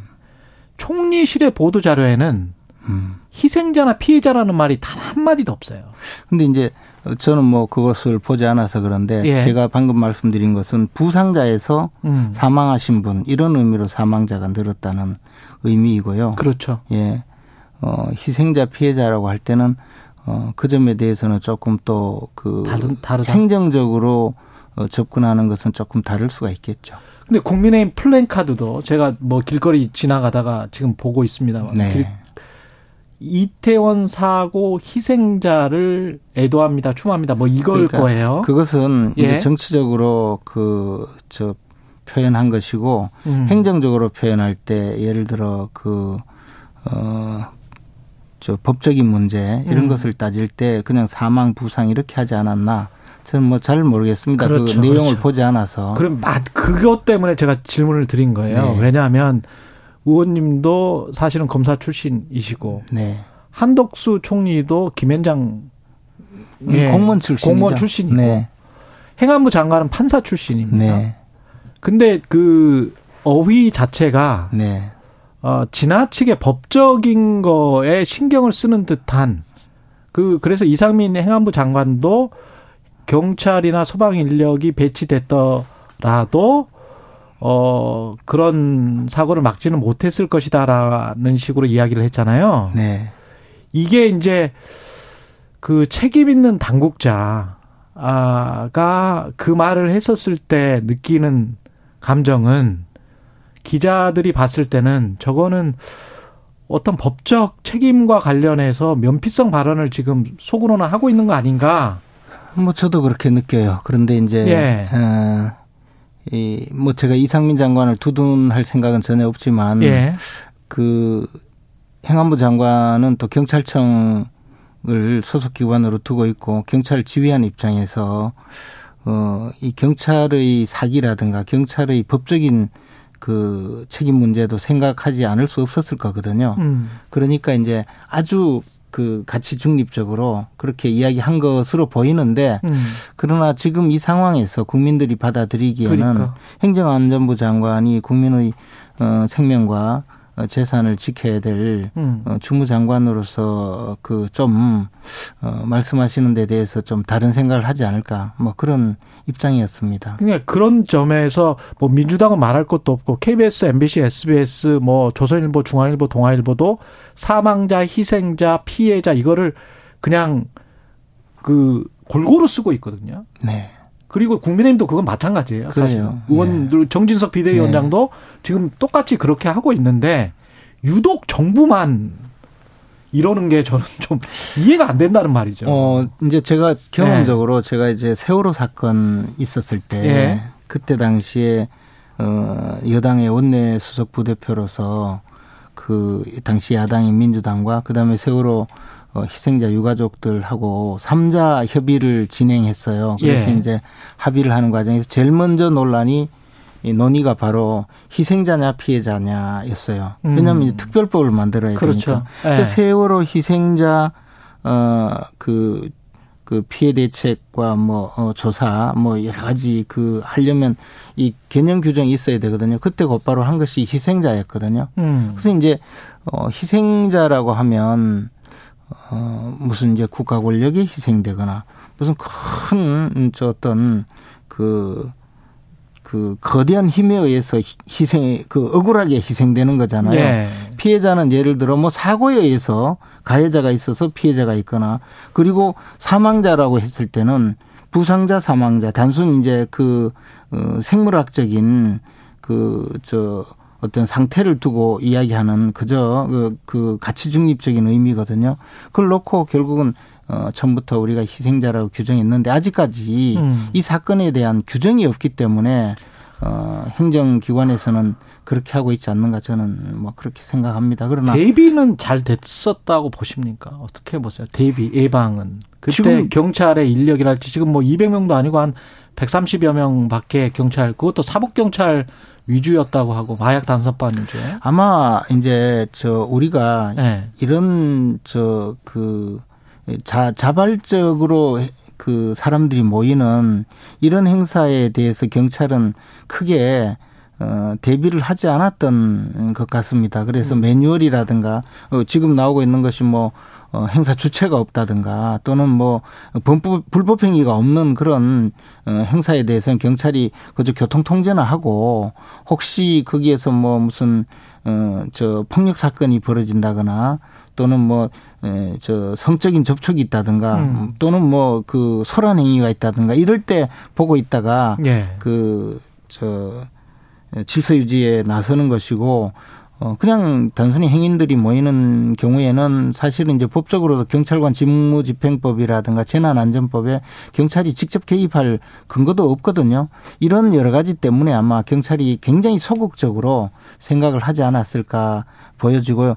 예년에 비해서 교통경찰이나 뭐 다른 질서유지 경찰 숫자는 거의 같은데 다만 이제 사법경찰, 수사경찰이 투입된 것은 거기에서 벌어질 뭐 여러 가지 불법행위에 대해서 어, 저, 현장 대응을 한다는 의미였지, 사람들이 모였을 때 이렇게 큰 안전사고가 벌어진다고는 어, 대비하지 않았는 것이 아닌가. 그런 음. 의미에서, 어, 본다면 상당히 뭐, 미흡하다고 할 수가 있겠죠. 근데. 그, 어. 대통령, 국무총리, 행안부 장관, 그 다음에 용, 서울시장, 용산구청장 이렇게 있는데, 그 가장 밑에 단위부터 시작을 해보자면, 용산구청장은 이게 축제가 아니고 현상으로 봐야 한다. 할 수 있는 건 다 했다. 사과는 또 없었고요. 이게 납득이 저는 좀 안 되는데. 그래 이제 예. 결과를 놓고 지금 이런 참담한 사건이 벌어지고 나서 수습을 해야 되는데 저 물론 뭐 저는 저는 용산구청장이 무슨 뜻인지 이해를 할 수 있습니다. 저, 예. 저도 법률가 입장에서 그렇죠. 예. 어 그렇지만 조금 더 조금 더 자제하시고 조금 그 먼저 그 그냥 미안하다고 말하면 안 예, 첫째 첫째는 그런 것부터 예. 그 조금 현장 대응에 소홀한 점이 있다면 네. 음, 그 점은 우리들 책임이다라는 그런 입장으로 접근해 주시면 좋지 않을까 하는 생각입니다. 대통령실은 대응을 지금 잘하고 있다고 보십니까? 대통령이 할 수 있는 모든 조치는 하고 있다고 봅니다. 음. 예, 그리고 어, 신속하게 대응하고 어, 있고요. 또 이게 저 이 사건은 사실 그 야당 그 국회의원도 어, 현장에 달려가서 이야기했듯이 골든타임을 지키기가 어려웠다라고 그런 전문가들도 어, 이야기하고 예, 있잖아요. 네. 대비의 문제지 그러니까 뭐 대응은 뭐 어떻게 해볼 수가 없는 상황이었죠. 이게 이제 네. 서방 당국도 사실은 네. 불이 불이 나고 난 다음에 불 끄는 것이 서방이잖아요. 그렇죠. 그러니까 이제 사고가 발생하고 사건이 발생하고 현장에 가서 구조하는 일인데 구조의 경우에는 지금 뭐 어떻게 할 여지 없이 예, 결과가 발생했고 그런 의미에서 뭐 현장 대응이 잘못되었다라기보다는 음. 사전 대응은 문제이기 때문에 예. 사전 대응 문제는 아무래도 현장을 지휘하는 관할 경찰서라든가 구청이 예. 아닐까. 그런데 대통령실이나 대통령의 대응은 지금 뭐 크게 나무랄 데 없이 어. 대응을 잘하고 있다고 봅니다.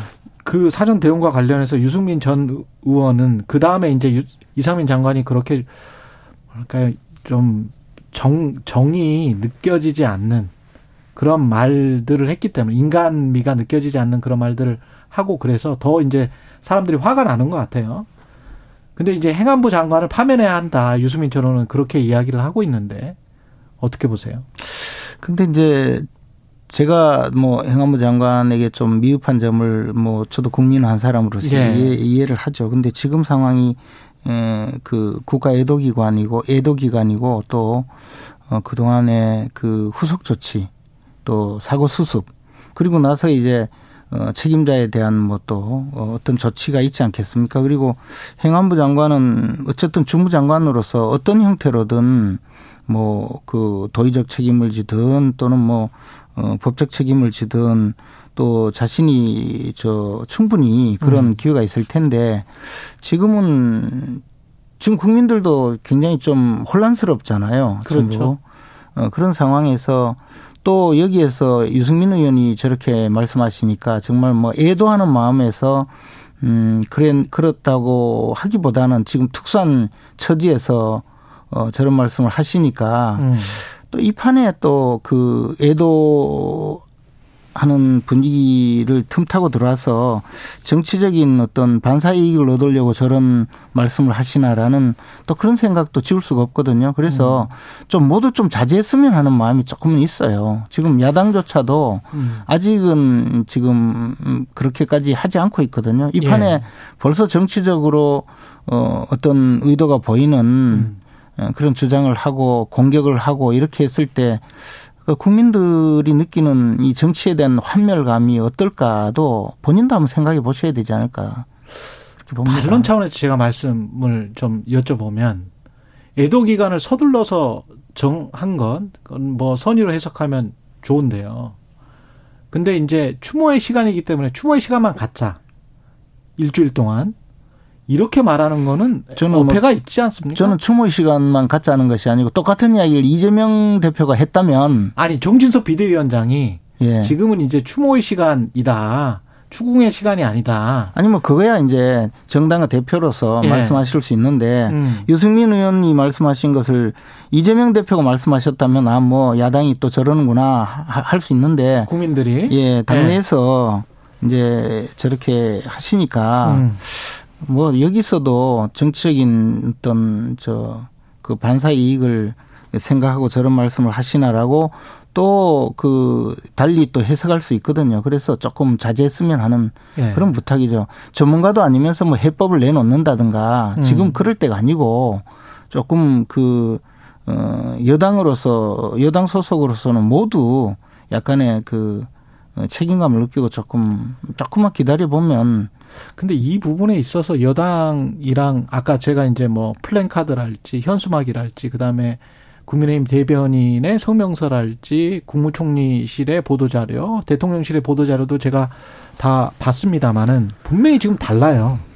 정치를 하는 정치인들과 행정부를 맡는 쪽이 지금 다른데 제가 이 부분에 있어서는 집권 여당이 사실은 그 정부에게 어떤 부분은 책임을 져야 된다. 그리고 어떤 사람은 책임을 물어야 한다. 이런 말을 지금 해야 되는 거 아니에요, 사실은?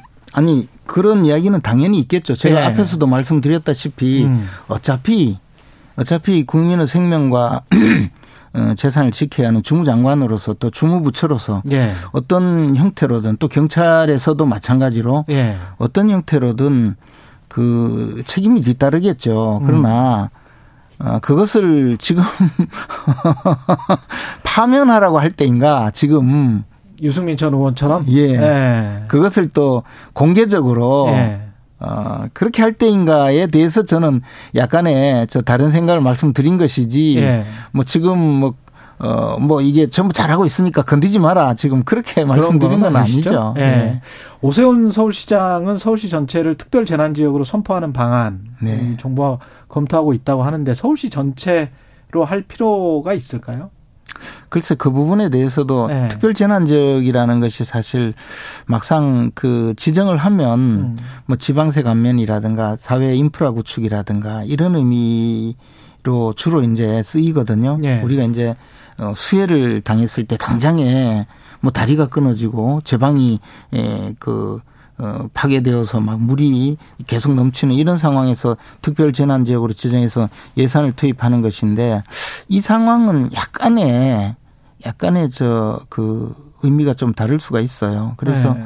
그래서 오세훈 시장이 어떤 의미로 이제 이런 조치를 요구하는지는 조금 더 보고 어. 예를 들어 지금 상황에서 어디를 고쳐야 될지 또 어떤 조치를 해야 될지 뭐 그런 음. 부분이 제가 조금 불분명하기 때문에 그것까지 한번 파악을 해봐야 되지 않을까요? 예. 그냥 이제 특별 재난 지역이라고 하는 것은 과거에 보면 이 지진이 발생해서 음. 어, 그 집이 다 부서진 그런 경우에 당장 들어갈 집이 없는 경우에 임시주택이라도 지어줘야 되는 그렇죠, 그렇죠. 그런 경우에 특별히 효용이 있거든요. 예.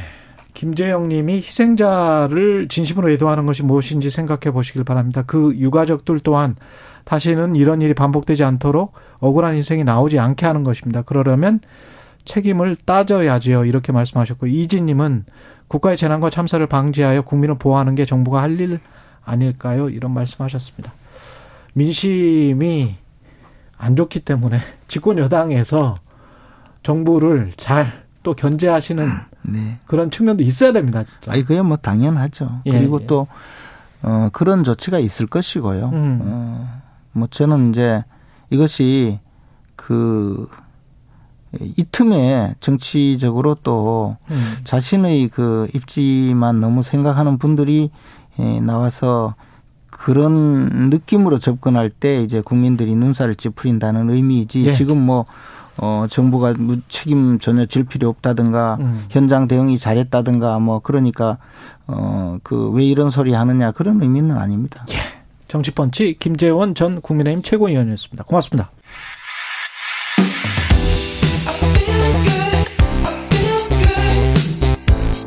세상에 이익이 되는 방송 최경영의 최강 시사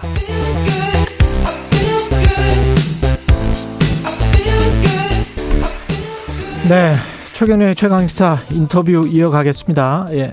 이태원 대규모 압사 참사 관련해서 추모와 애도의 문결이 이어지고 있습니다. 왜 우리는 이런 대형 재난을 번번이 막지 못했나? 재난 대응 패러다임과 관련해서 뭔가 좀 바뀌어야 된다. 한국 재난 안전 기술원의 아, 정상만 원장 연결돼 있습니다. 안녕하세요, 원장님. 네, 안녕하십니까. 예, 그 시민 입장에서도 뭐 충격이 가시질 않는데요. 어떤 마음으로 지켜보고 계십니까, 원장님은? 뭐 충격적이고요. 예. 뭐 아직까지도 잘 믿어지지가 않습니다. 음. 어, 우리나라의 이제 재난 대응 패러다임이 사후 수습 중심에서 사전 대비 중심으로 확실히 변해야 된다고 다짐하고 또 다짐하고 있습니다. 음, 사전 대비 중심으로 확실히 변해야 된다. 예방 네. 중심으로 변해야 된다. 그, 네. 저, 이번 참사를 후진국형 참사라고 KBS에서 대담을 하실 때 한번 지적을 하셨더라고요. 네. 이게 후진국형 참사로 정의하는 게 맞습니까? 예, 많은 군중이 이제 모일 것이 예측이 되고 또 인지도 되었는데 예. 안전 관리에 대한 기본 계획이나 예방 대책이 없었고요. 음. 그게 이제 후진국적이죠, 사실은. 폐쇄 공간이 아닌 지금 열린 공간에서 어쨌거나 150여 명의 사망자를 냈다는 것은 우리나라와 같은 선진국 수준에 맞지 않는 이런 참사임에는 틀림없죠. 예. 방제 선진국들은 그러면 다른 선진국들은 어떻게 합니까? 아, 예를 들어서 이렇게 이제 어, 군중이 모인다고 생각을 했을 때 여기에 대한 기획을 하는 거고요. 계획을 예. 하는 거죠. 또 따라서 뭐 이제 이는 저 모니터링을 하게 되는 것이죠. 모니터링을 하고 나서 그다음 방지 대책을 마련해야 되는 거죠. 예를 들어 미국 같은 데서는 할로윈데이 인원 제한도 하고 보호 펜스도 설치를 하고 그다음에 비상 공간도 확보하는 거거든요. 그 골목 그 하나만 그 일반 통행이 지정이 되도록 했어도 이런 상황은 발생하지 않죠. 일본의 경우에도 우리와 이제 관계되는 것은 아까 말씀드렸습니다마는 예방 대비냐 대응 수습이냐 이렇게 어, 사후 수습이냐 봤을 때 예방 대비 한 70% 정도를 투자를 하고 있고 사후 수습에 30%를 투자를 하고 있는데 우리는 정반대로 예방 대비를 굉장히 등한시하고 사후 수습에 그냥 70%를 투자를 하고 있는 것이죠. 그렇기 때문에 뭐 이뿐만 아니라 약간의 이제 좀 다른 얘기는 하지만 저 우리나라의 태풍과 미국의 허리케인 상황을 이렇게 비교를 해보면 우리나라는 지금도 얘기를 합니다만은 사전 대비보다는 사후 수습에 중점을 둔다. 예를 들어서 저 특별 재난 지역을 지금도 또 선포하려고 그러지 않습니까? 예, 예. 예를 들어서 아, 미국 같은 데는 허리케인이 발생하기 벌써 사나흘 전에 각 주에서 비상사태를 선포하고 어 거의 대비를 하거든요. 대비를 해서 결과적으로 거기에 대한 이득이 우리가 비상사태를 선포한 이득이 특별 재난 지역을 선포해서 손해를 보는 것보다는 훨씬 큰 이득을 가져오는 사전 대비 체제를 갖고 있는 것이죠. 그러니까 사전에 예방을 하는 게 사후에 사건이 일어나서 어 유족들에게 보상하고 뭐 이 이 전뭐 국민들이 어떤 상처를 입고 트라우마를 입고 어떤 거를 부랴부랴 하고 뭐 이런 것보다는 훨씬 더 낫다라는 말씀이시잖아요. 사전에 대비하는 것이. 네, 예. 맞습니다. 사실 경제적인 이점 측면에서 볼 때 지금 우리가 이제 150명 어, 이상 이렇게 사망을 해서 얼마나 큰 어, 손실을 갖고 있습니까? 그렇죠. 그런데 이제 사전 대비를 했을 때 이득이 사후 수습을 했을 때의 이익보다 크다는 것이 우리 국가적으로나 또는 국민적인 인식에 지금 자리 잡고 있지 않죠.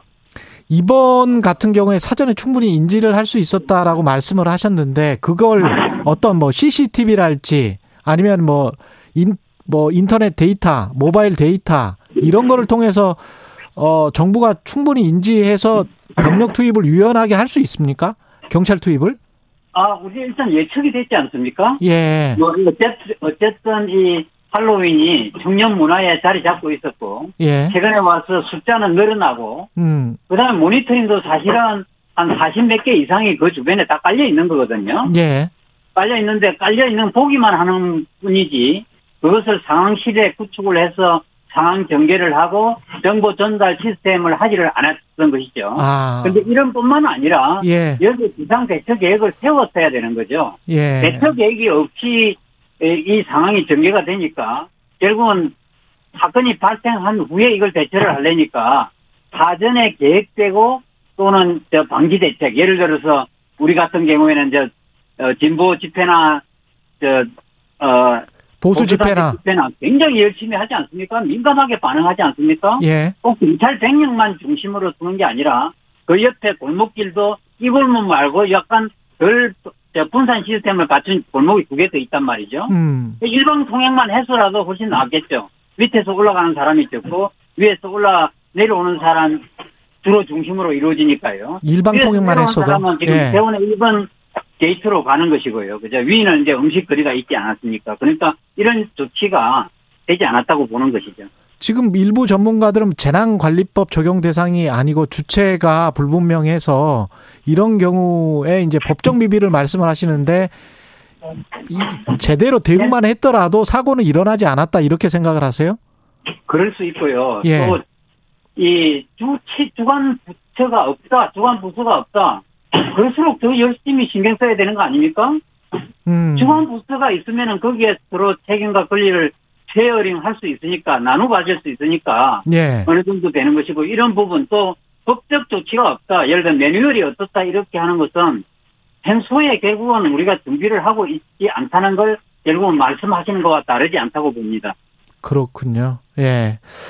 개인들은 이런 사고가 우리가 지금 뭐 몇 년에 한 번씩 이렇게 일어나잖아요. 네. 어떤 생각을 가져야 됩니까? 우리가 이제 뭐 정부가 해야 될 일이 있고 예. 또 이제 국민이 해야 될 일이 있고 또 각자가 예. 해야 될 일이 있습니다. 그죠? 예. 그러면 우리가 뭐 항상 국민들도 일단 이런 사건이 일어나면 가장 중요한 부분이 가장 중요한 부분이 그 자기 자신의 보호는 자기 자신이 제일 먼저 해야 됩니다. 우리가 예. 뭐 4분 안에 도착해야 된다, 5분 안에 도착해야 된다 이런 말을 하고 있지만 음. 그거는 정부나 국가가 우리 헌법에 명시하고 있듯이 우리의 생명과 재산을 보호해야 되는 의무는 있죠. 예. 그렇지만 그것이 가장 급한 상황이 발생했을 때는 본인의 프로텍터, 어, 본인의 보호를 본인이 가장 먼저 해야 되는, 것- 되는 것입니다. 그렇죠. 정부나 국가는 우리의 보루죠. 예. 이런 개념을 가지고 항상 어, 이 재난 관리 또는 재난 안전 이런 문화로 성숙돼야 된다고 생각합니다. 그 안전에 대한 믿음, 그 다음에 정부에 대한 믿음이 무너지면은 안 되는데 마지막으로 이제 우리 시민들이 재난 상황에서 어떻게 대처해야 될지 짧게 말씀해 주십시오. 예. 우리는 이제 살아가면서 어, 안전에 대한 위험을 느끼면서도 막상 재난이 발생하기 전에 나의 일이라 생각하지 않는 경향이 있습니다. 그러다가 사고가 발생하면 우리에게 엄청난 상태를 갖다 줍니다. 안전은 나와 우리 가족, 지역사회, 나가서는 안전한 국가에 살기 위해서는 안전관리로 출발해서 안전문화로 성숙할 수 있는 마음을 가져야 할 것으로 생각합니다. 정상만 한국재난안전기술원 원장이었습니다. 고맙습니다, 원장님. 감사합니다. 11월 1일 화요일 KBS 일라디오 최경련의 최강시사였습니다. 저는 KBS 최경련 기자였고요. 내일 아침 7시 20분에 다시 돌아오겠습니다.